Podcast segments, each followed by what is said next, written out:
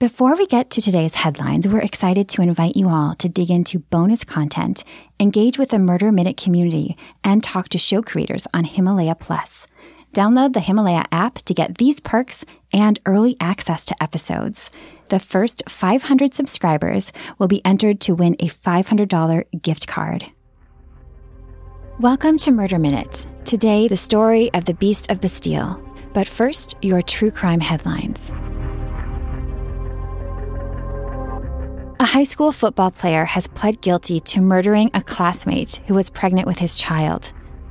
17 year old Aaron Trejo pled guilty to one count of murder and one count of feticide in the stabbing death of 17 year old Brianna Ruslang, who was six months pregnant at the time of her murder. Trejo, who is believed to be the father of her unborn child, admitted in court that he had arranged to meet with the girl on December 8, 2018, to discuss her pregnancy. Angry that she had waited too long to obtain an abortion, Trejo stabbed Brianna to death. He then placed her body in a black plastic bag inside a dumpster and disposed of her cell phone and the murder weapon by throwing them in a river. An autopsy later concluded that her scarf was tied so tightly around her neck that strangulation occurred before she died from multiple stab wounds. Trejo will be sentenced in January and could face a maximum of more than 80 years in prison. A South Carolina man is being held without bond on two sets of kidnapping and sexual assault charges stemming from two separate incidents dating back to 2015. Registered sex offender Dennis Glenn Slayton, 61, is accused in an August 8th incident where he allegedly offered a ride to a woman and then held her at knife point and drove her to his home, where he sexually assaulted her and threatened to kill her. During that assault, the woman was able to escape from Slayton by severing his penis. She then stabbed him in the buttocks and fled, running from house to house, seeking help before finally arriving at a Waffle House half a mile away. Responding police officers then located Slayton at home, covered in blood. He was taken to the hospital and underwent surgery, then was arrested and charged with kidnapping and sexual assault. Though Slayton is a registered sex offender with an extensive record of violent crimes dating back more than four decades, he was released on $75,000 bond. He was arrested again in October for violating the terms of his release, and then at a third bond hearing, he was charged with a 2015 kidnapping and sexual assault that bears many similarities to the more recent attack. This time, Slayton was denied bond. A grandfather has been charged with negligent homicide for the death of his 18 month old granddaughter, who fell more than 10 stories to her death from a cruise ship last July. Salvatore Anello lifted his young granddaughter into a railing in front of a wall of glass windows on the Freedom of the Seas cruise ship as it was docked in San Juan, Puerto Rico. One of those windows was open, and the toddler slipped from his grasp and fell 115 feet to her death. The child's distraught family calls the incident a tragic accident and places the blame on Royal Caribbean, operators of the cruise ship, for leaving the window open in a children's play area. An attorney for the family called the charges unfair and unnecessary and said they are like pouring salt on the open wounds of a grieving family. Anello was released on $80,000 bond and is due back in court in late November. Those were your true crime headlines. Next, the story of the Beast of Bastille. But first, a quick break.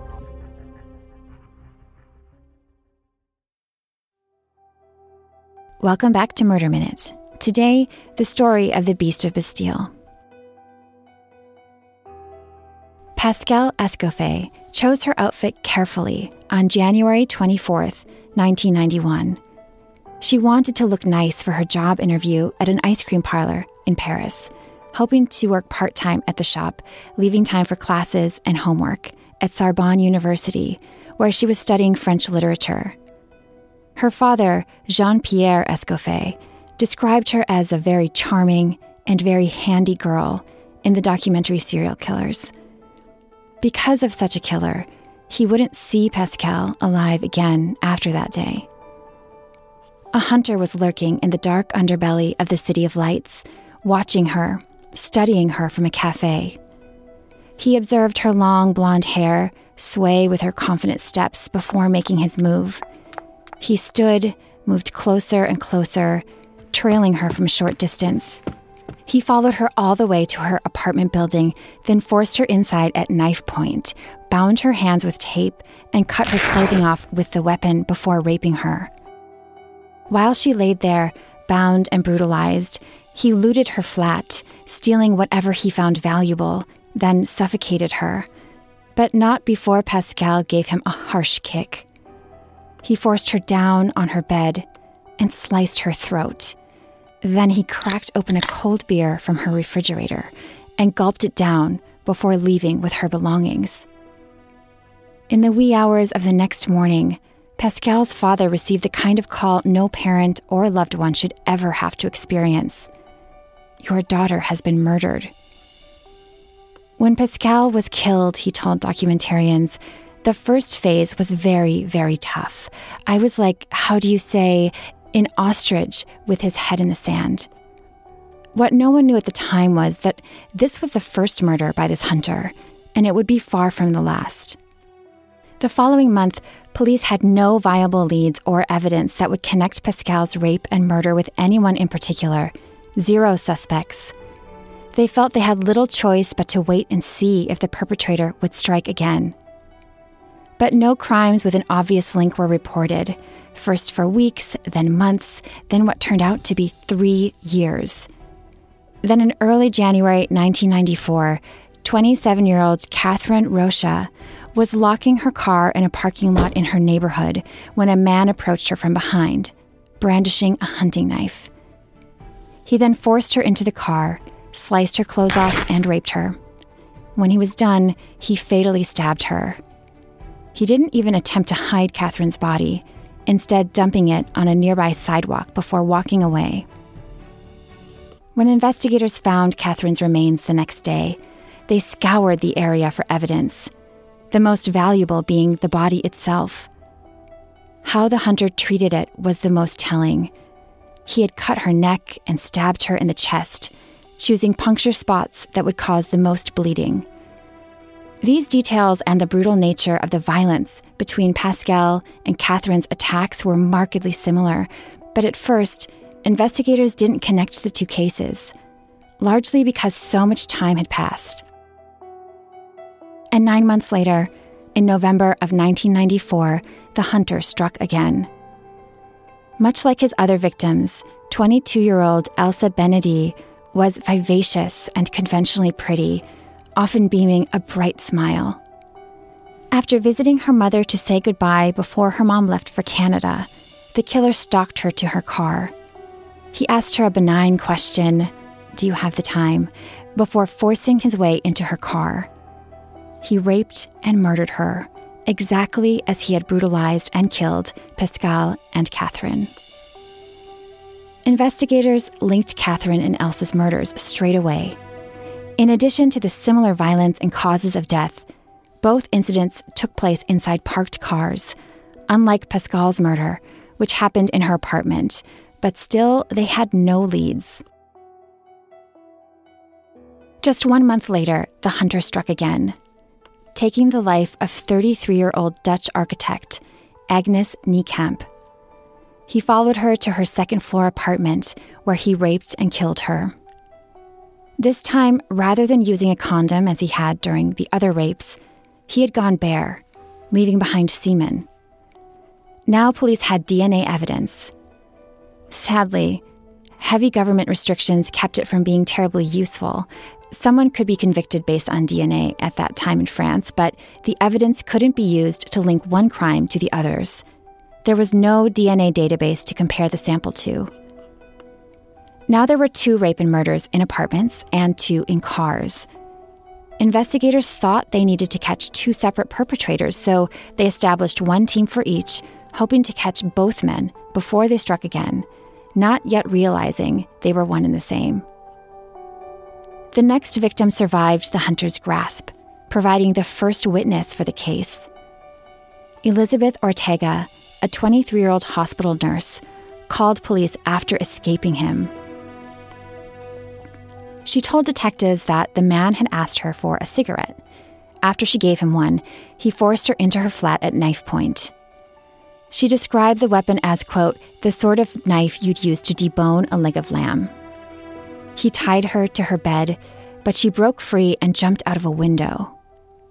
Detectives figured he was one of the men they had been searching for, the one who had hunted women down, then raped and killed them in their apartments.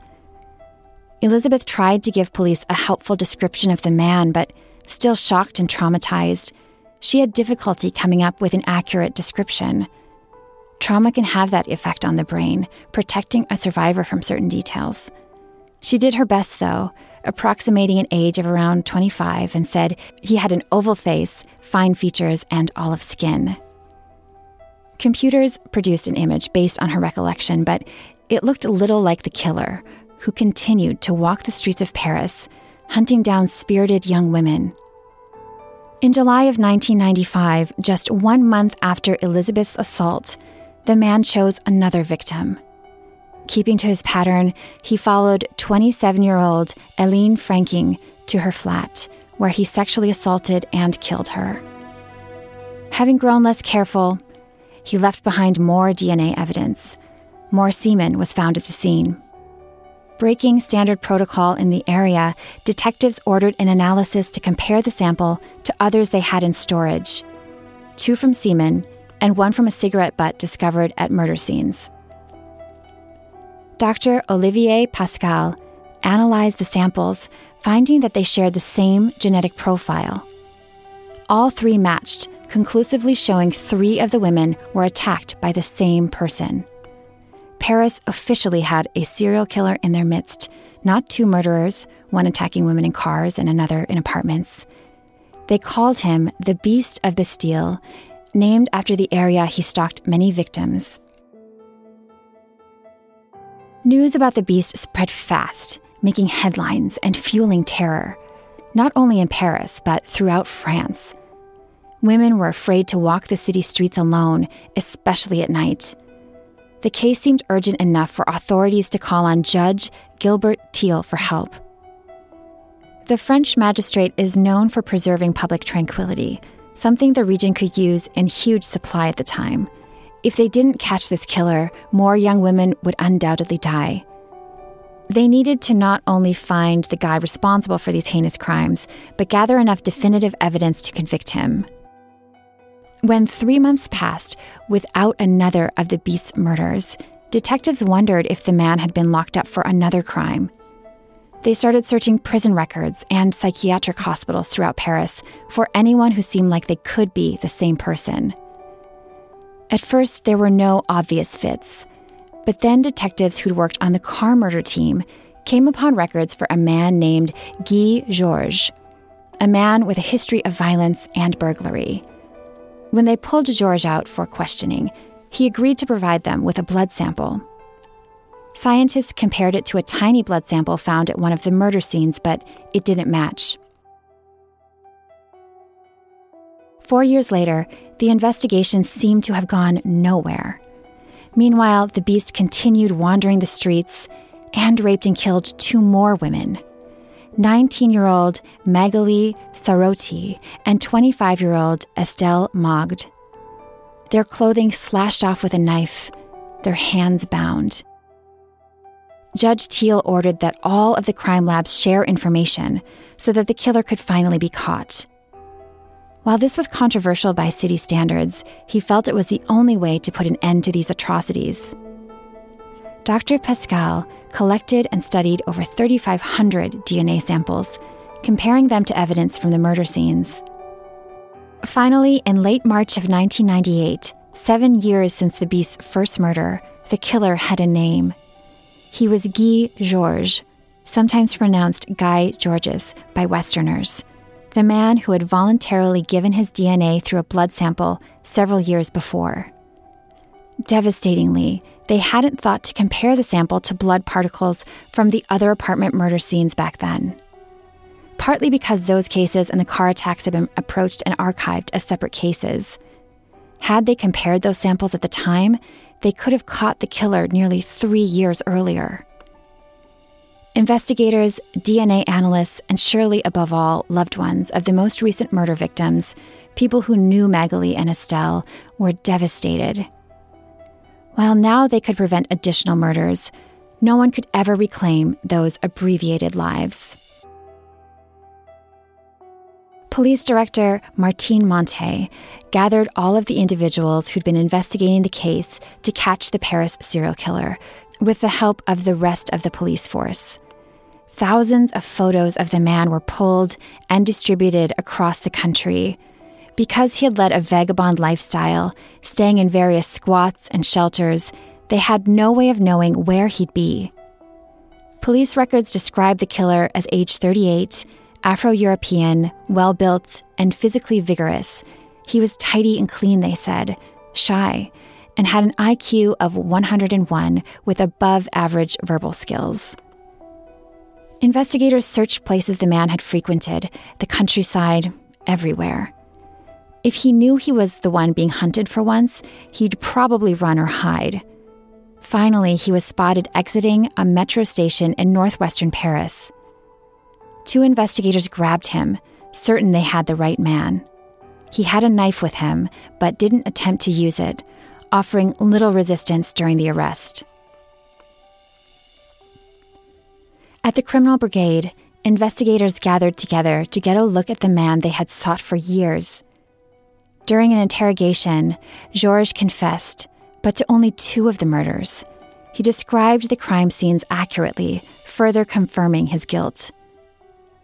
In a session with psychiatrist Dr. Daniel Zagari, the beast said that killing gave him a sense of powerfulness, adding in English, At that moment, I was the boss. Many people expected an obvious monster to appear on the stand at his trial, which started in late March 2001. Someone arrogant and indomitable. Instead, he seemed charismatic People described him as good looking, someone with a sort of charm. Footage from the first day in court shows a man sporting a cunning smile. At the start of the trial, he withdrew his confession, claiming he hadn't murdered anyone. Cameras were turned off when he gave his first statement. The evidence in this case has nothing to do with me. This was all part of the game he chose to play, according to Dr. Zagari. In front of victims' loved ones, he toyed with their broken hearts. When the psychiatrist was called to describe the killer's character, he spoke of childhood violence, abandonment, and extreme suffering that drove Georges's deep urges for control. He became the abuser and worse, turning his wounds into omnipotence. The Guardian reported that his mother, Eileen, ironically the name of one of his victims, left him to state custody when he was six so she could marry a U.S. serviceman and emigrate to California. Another psychiatrist on a team of selected analysts said Georges needed to, quote, feed on the energy and vital force of those who submitted to his power. What was unbearable for him was the other person's successful life, which reflected his own feelings of frustration and failure. The victims, the psychiatrist determined, existed, quote, only as objects to support his perverse attempts to appropriate their inner qualities. In a psychiatric report, they explored how Georges used his knife in a surgical sense of the term to cut away clothes and underclothes before raping women and slitting their throats. Bizarrely, where other women in his life were concerned, Georges was reportedly protective, according to Guardian reporter Paul Webster, whose daughter Claire knew Georges. She said he had many girlfriends, including a woman named Sandrine, who said he frequently made love to her and talked about his wishes to start a family. Each day of the trial centered on one victim. When Pascal Escoffet's case was explored, her father refused to look at the crime scene evidence preferring to remember his daughter as the bright light she was. She would not be defined by the torturous crime that took her. On the trial day that focused on Elsa Benedy's murder, her mother was horrified by the killer's behavior on the stand. She told reporters he looked at photos from the crime scenes as though he were looking at any random photographs. No empathy or remorse or even expression, just blank. Elsa's mother asked to talk directly to the beast. Did you love your mother? She asked him, according to court records, given what the defense stated about his abandonment issues. In front of you, she went on, you have the mothers of your victims. Georges responded, Yeah, it must be really hard. Given the overwhelming evidence against him, the second week of the trial, Georges' attorneys persuaded him to change his plea to guilty. In a Telegraph article published the next day, journalist Patrick Bishop said Georges was defeated and weeping as his lawyers read the seven women's names Pascal Escoffier, Catherine Rocher, Elsa Benedy, Agnes Niekamp, Eileen Franking, Magali Saroti, and Estelle Mogd. After each name, a lawyer said, Did you kill her? And Georges replied in French, Yes.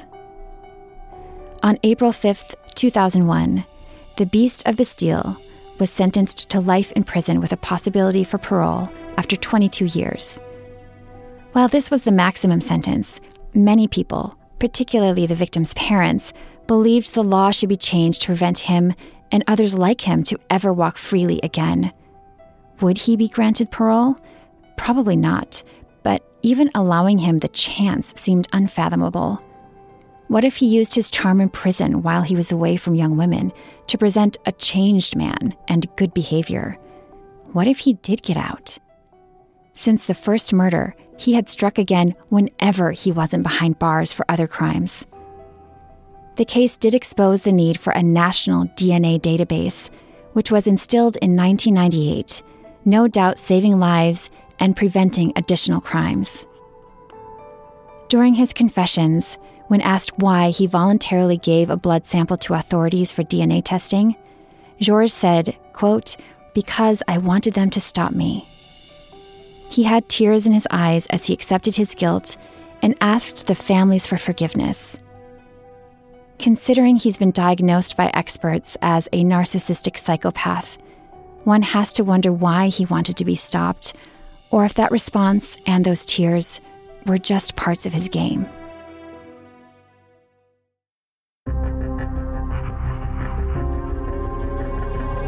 This has been Murder Minute. For true crime anytime, download the Murder Minute app or follow us on Instagram at Murder Minute. For exclusive content and early access, find the show on Himalaya.